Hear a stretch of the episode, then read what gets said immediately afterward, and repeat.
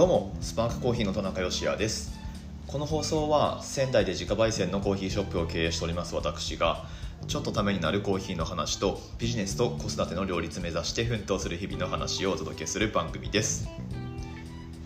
はい刻一刻と変化するウクライナ情勢なんですけれども、まあ、いろんな情報がね入り乱れておりまして私自身は家にテレビがないので、うん、まあ100%インターネットの情報ってことになるんですけれども、まあ、インターネットの情報って言ったって、ね、BBC の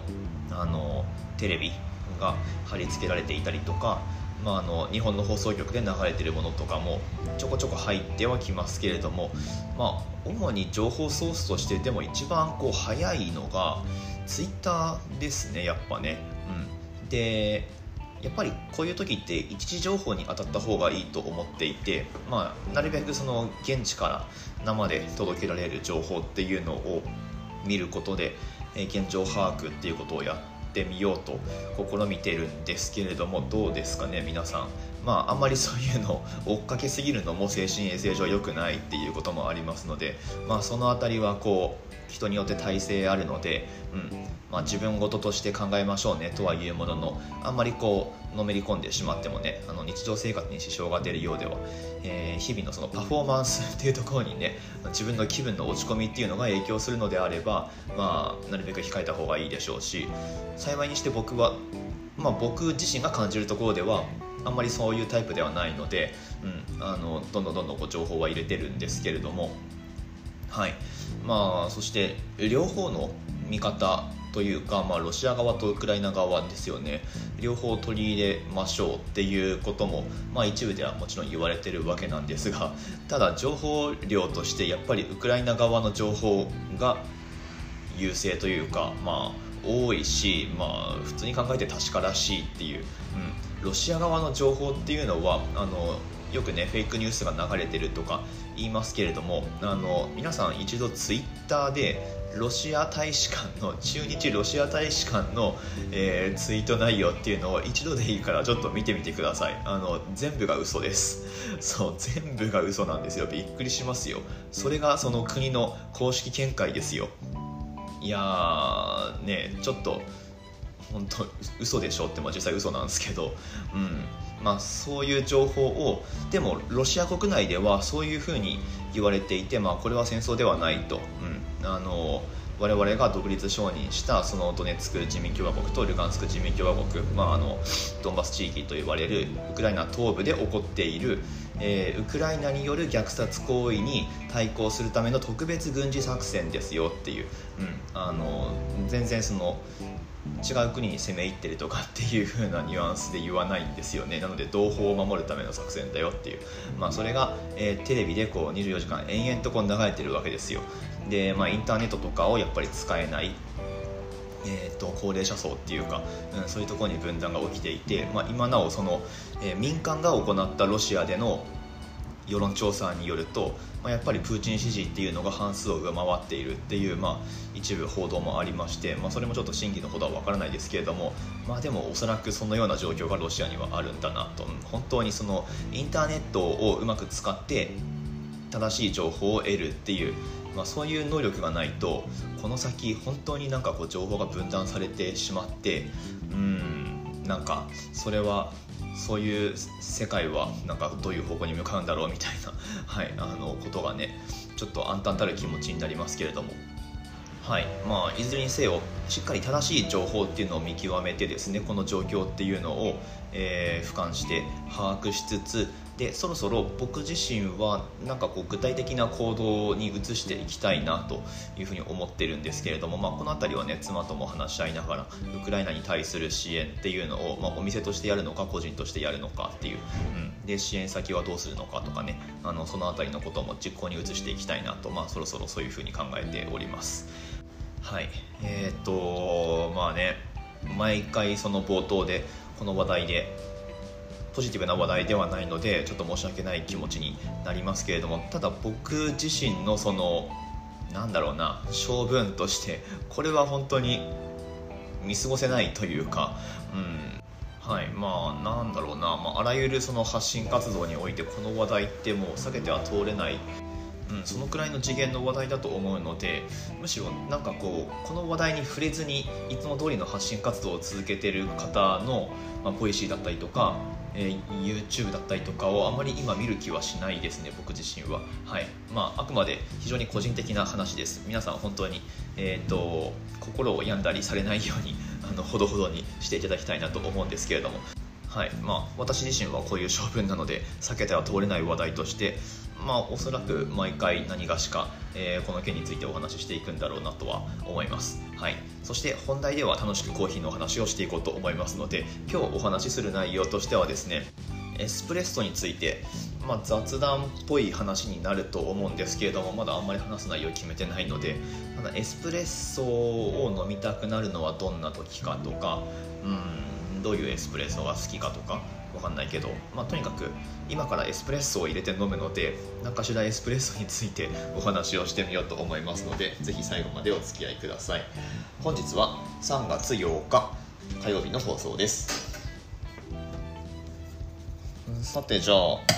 エスプレッソを入れていきましょう。もう実は豆は引いてあったんですけれどもこれを今ポルタフィルターっていうところのバスケットに詰めて今からタンピングをしましてはい。で抽出をしていきます。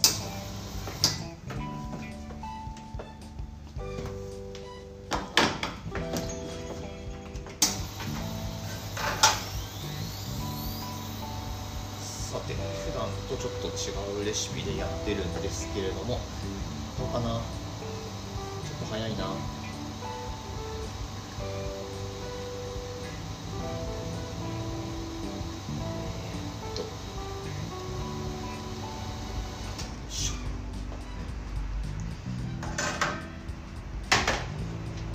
まあいいでしょう。はい。えっと今入れてるコーヒーがまあ深入りのブレンドなんですよこれ。深入りのブレンドで。なのでまあエスプレッソローストといえばエスプレッソローストですね。やっぱりあんまり浅すぎるコーヒーってまあいろいろこうお店開けてから数年そのくらいの焙煎度合いでっていうのは、まあ、浅めの焙煎度合いでオリジンをエスプレッソにしてみたりとかいろいろ試してみたんですけれども結局エスプレッソとしてやっぱり心地よく、えー、一つのドリンクとして飲むってなった時にやっぱ焙煎変えた方がいいなっていうのが、えー、今のところの僕の結論です、はい、エスプレッソローストってやっぱりあるなっていうね、うん、まああのなんだろうエスプレッソってフィルターコーヒーよりも数値で言ったら8倍から10倍くらい。まあ大体そのくらい。濃度で言ったら濃くなるんですよ。なのでフィルターコーヒーでまあドリップコーヒーでそのあこれは浅入りで酸味があるコーヒーなんだなって思って飲んでたコーヒーをその同じ豆でエスプレッソ抽出した時にもうなんかあこれは酸味のエスプレッソなんだなっていうかむしろもううわすっぺえもうこんなの飲めねえみたいな、えー、そのレベルで酸味を感じるっていうことですね。なんかすごい、えー、感覚的なお話をしてますけど。はい、まあ、ざっくりそんな感じです。なのでまあエスプレッソにするにあたってやっぱりちょっと焙煎を、え、時間かけてすることによって酸味をちょっと抑えてあげるっていうことはやってあげないとどうやったってまあ、酸っぱいと感じられてしまうっていうか抽出なんかもう朝入りの焙煎豆を使って酸味だけをこう抑制した抽出をするっていうのは、まあ、なかなか難しいですね。できなくはないですけれども、まあ、その場合は豆をめっちゃ減らすとかもしくは抽出量をめっちゃ増やすとか、うん、っていうことになってきますが抽出量をめっちゃ増やすとかになるとやっぱり液体の質感としてどうしても水っぽくシャバシャバになってしまうので、まあ、それはエスプレッソとしてどうなんだっていう、うん、また別の問題が生まれるのでやっぱりエスプレッソローストっていうのはあるんだと思います。はい、と言いながらエスプレッソ飲んでるんですけれどもこれ、まあ、あの実はおろし用に焙煎してあるちょっと深めのうちの中で一番深めのブレンドなんですけれども、うん。まあ、それでもエスプレッソにすると酸味ありますね。ただあのこれは結構許容できるバランスだと思います、うん、でちょっとレシピいつものレシピじゃない全然違うやつでやってみたんですよ。はい。ちょっとここから、まあ、今までももしかするとだいぶマニアックな話をしてるのかもしれないですけどあのブルーボトルで採用されているエスプレッソのレシピっていうのでやってみました。なんかね去年くらいのインスタ見てたらストーリーストーリーじゃなくて、えっと、インスタライブなのかな？リールなのかな？ちょっと忘れましたけど、まあ、ブルーボトル公式の情報としてあのブルーボトルのトレーナーってバリスタトレーナーですね、えっと、本国の方のバリスタトレーナーで元バリスタ世界チャンピオンのマイケル・フィリップスっていう、まあ、ハンサムなイケメンがやってるんですけど そのトレーナーの役ですね。はい。そのマイケルが、出てたビデオで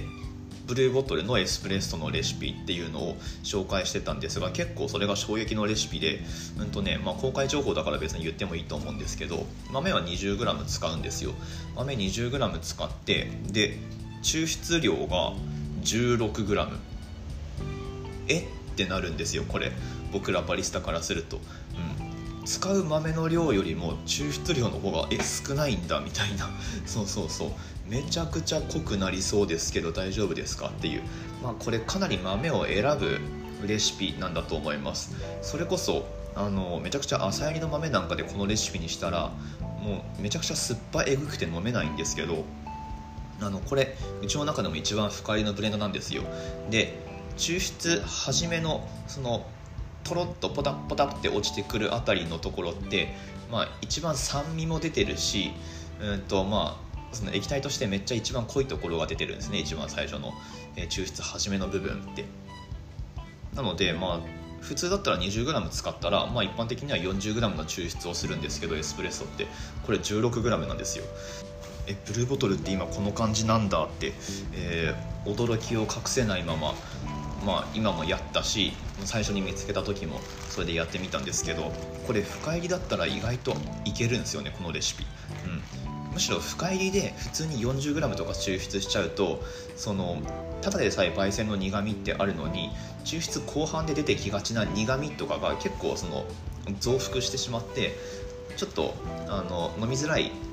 エスプレッソになんかこうやっぱり苦くって、うん、舌になんか変に苦さが残るエスプレッソになりがちだと思うんですけどあの深入りでそういう 20g40g、えー、と 20g 使って 40g 抽出のレシピとかでやるとまあ、ちょっとフィットしないのかなっていう気はするんですけどこのレシピ深入りに関してはめちゃくちゃいいですね。バリスタの人を聞いてますか？聞いてますか？バリスタの人はい。これでちょっと、えー、深入りのブレンドが手元にあるんであれば 20g インの 16g アウト。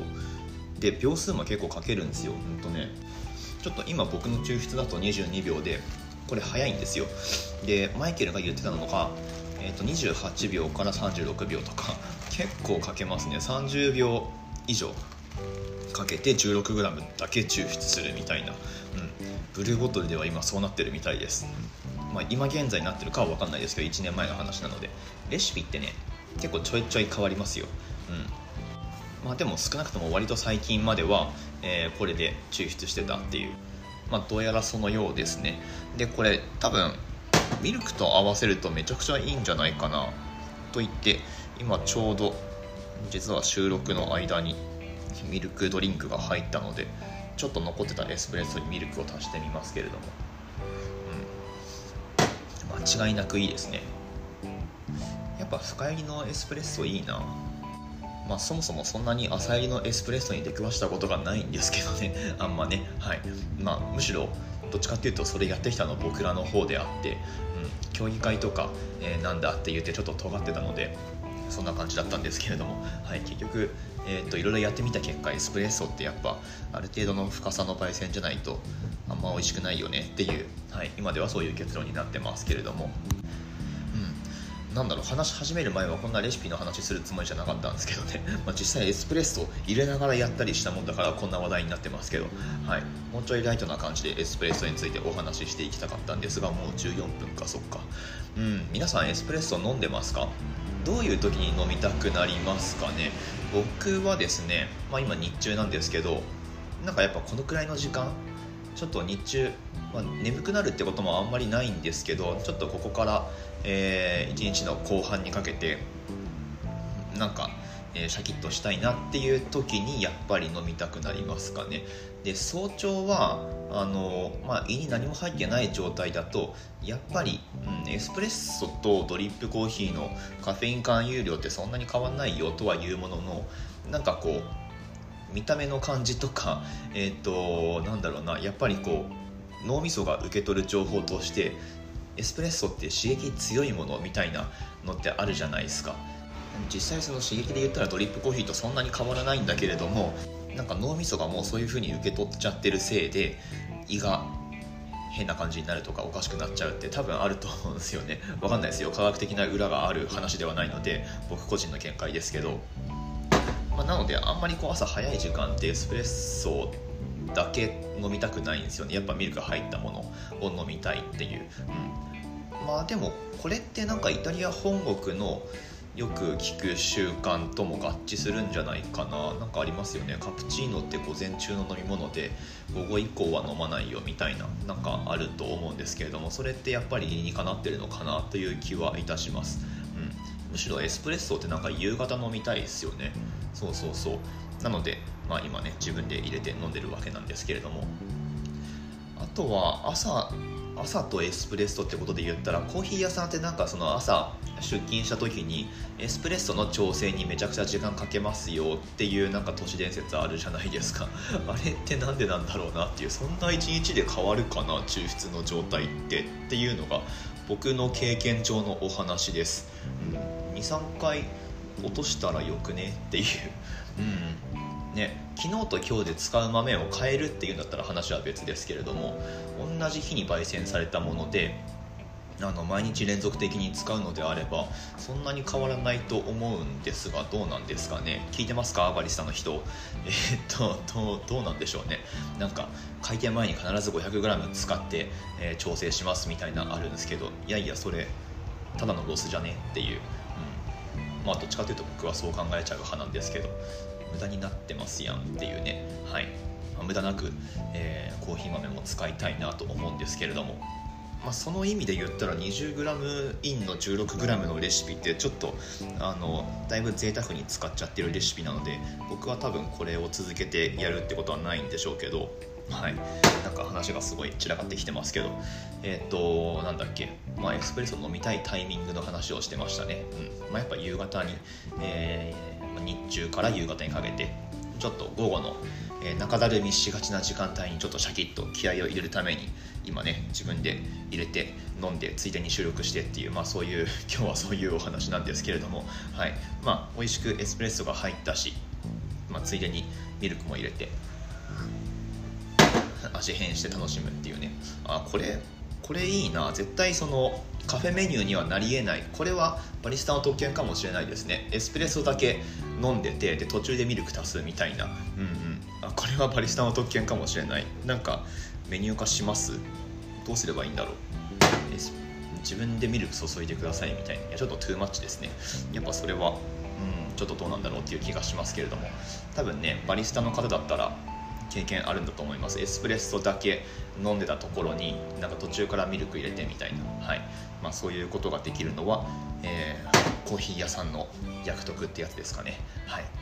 というわけで、えー、随分とっちらかった雑談結局雑談になりましたけれどもエスプレッソに関する雑談をしてもう18分19分近いのですいません今日このまま終わっていこうと思います。ここまで聞いてくださってありがとうございました。なんかエスプレッソについての質問とかもあればいいんですよ。送っていただいて。はい。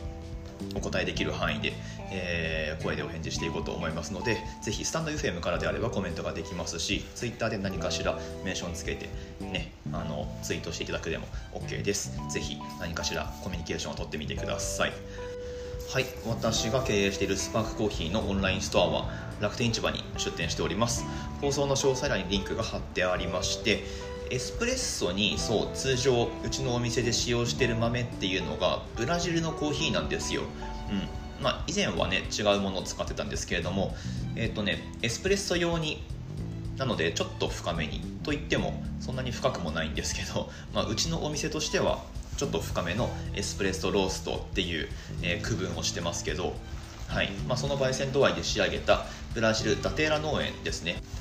はい、もうこのブラジルダテーラっていうのはエスプレッソに使うためのコーヒー豆を生産していると言っても過言ではない。まあ、だって商品名にエスプレッソでついてるものは生豆の商品名としてエスプレッソでついてるものもあるんですけれども、はいまあ、過去にはバリスタチャンピオンを使ったでおなじみ。でいろんなメニューのうんまあ、エスプレッソブレンドのベースだったり、まあ、そのままうちみたいにブレンドせずに使うっていうケースも多くありますけれども、まあ、いわばそのエスプレッソに特化して生豆を生産し続けているでおなじみのブラジルの名門農園ダテーラ農園でございます、はい、そちらのコーヒーも、えー、ラインナップしてます。シングルオリジンのカテゴリーの中に入ってると思いますのでぜひぜひオーダーをしてみてください。ということで明日の放送でまたお会いしましょう。美味しいコーヒーで一日が輝く。Good Coffee. Sparks Your Day. スパークコーヒーの田中でした。